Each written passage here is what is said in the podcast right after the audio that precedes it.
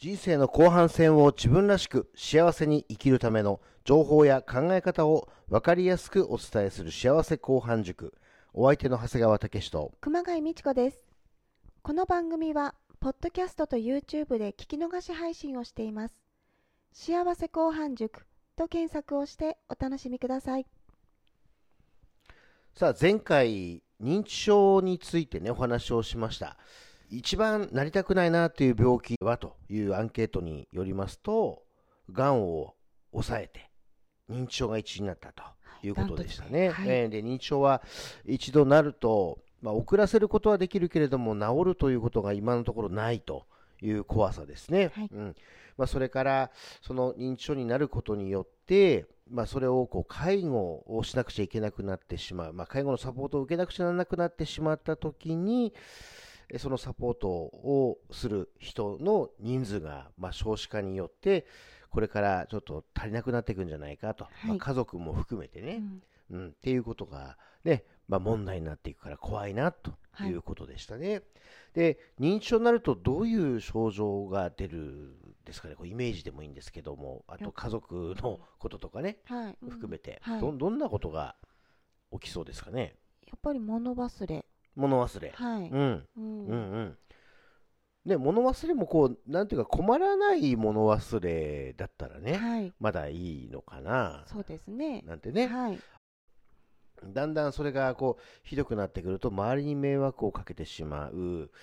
まあ、えー大事なことをねできなくなってしまう、はい。うん。あとあの、お薬の管理ができなくなります。ああなるほど。それも結構そのね大事な大事な体をこうねはい。維持するためなのに薬が飲めなくなっちゃうはい。もういっぱいあるし、似たようなものだしう、ん。飲んだのかもわかんなくなっちゃったりとうん。か。ありますよね、まあ、車の運転なんかもそうですよね、うんはい。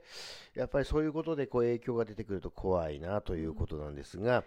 その中でですね、まあ、我々が普段仕事でこうサポートしていることから言いますと、お金の管理ができなくなっていってしまうということ、うんはい。うん。うん。まあ、お金の問題ということが出てきますね。はい。うん。で、まあ、管理のお話をする前に、まず、その介護ということが必要になって、要は人にサポートしてもらわなくちゃいけなくて、それを有料でお願いしますというふうになった時に、手元にある資金で賄えるかどうかっていうところが出てきますよね。はいうん、で、これが、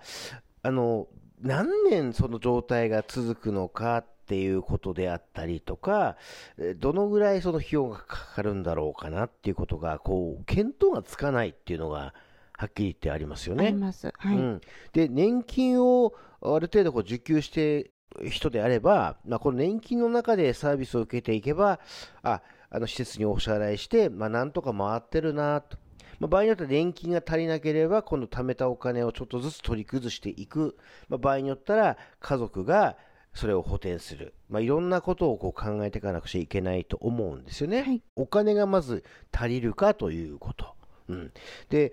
場合によっては、家と土地があるよと。で、これをもう、そこに住む人がいないし、まあ、自分もそこに戻れないとなったら、じゃあ、いざとなったら、家と土地を売却をして、その介護の費用に当てようか、ということも考える人もいると思うんですね。はいうん、ところが、これが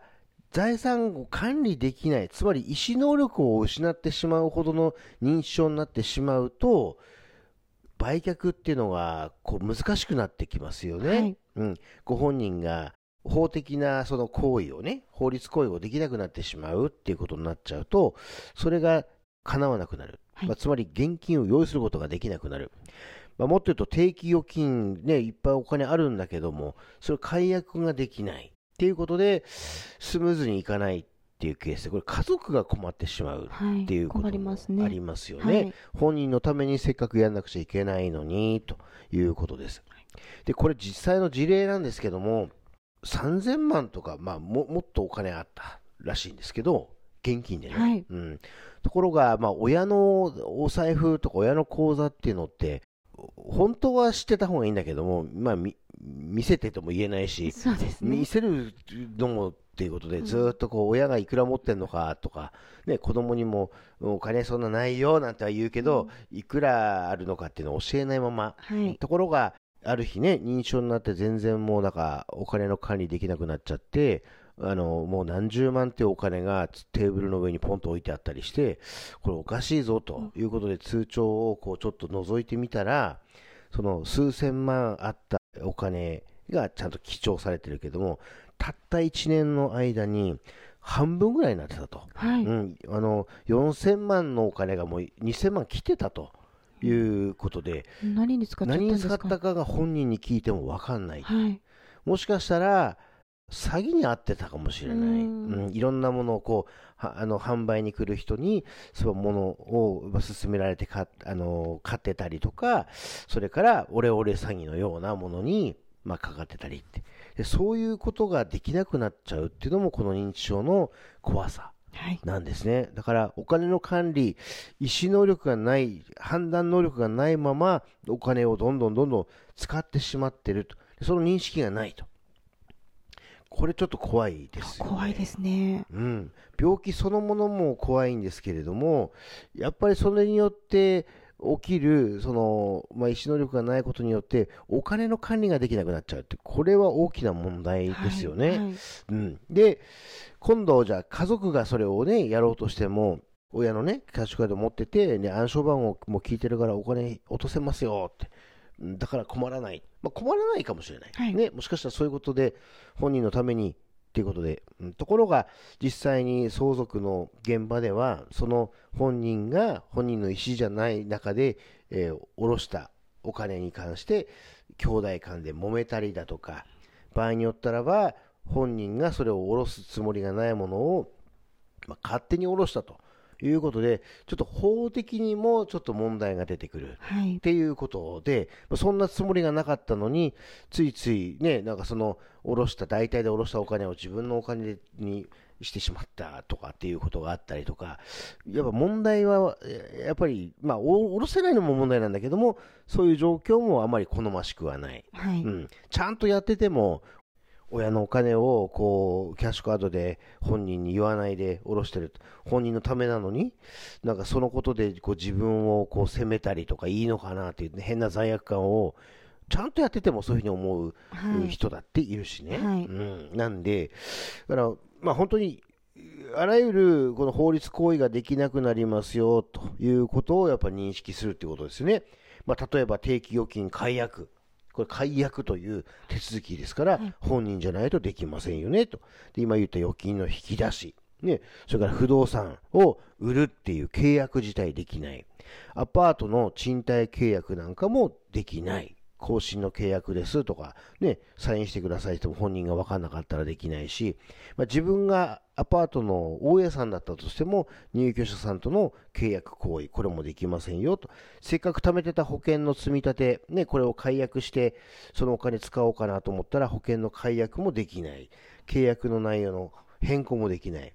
満期になったものを個人年金で受け取らなくちゃいけないお金も手続きができない。はい、うん。あの、他にたくさんあります。で、旦那さんが亡くなって、子供と二人で財産を分けようと思って、遺産分割のその協議ができない。はい、今のうちに遺言書書かないと大変になる。遺言書書けない。まあ、こんなことがたくさんあって、厳密に言うと介護のサービスも自分がどんなサービスを受けるか入浴解除とかね、まあ、いろんなことを、まあ、自分の本人がそのサービスを受けるってことは、それも契約なんですよね。はい、で、こういったものを、いわゆる財産の凍結っていうことになるんですよね。はい、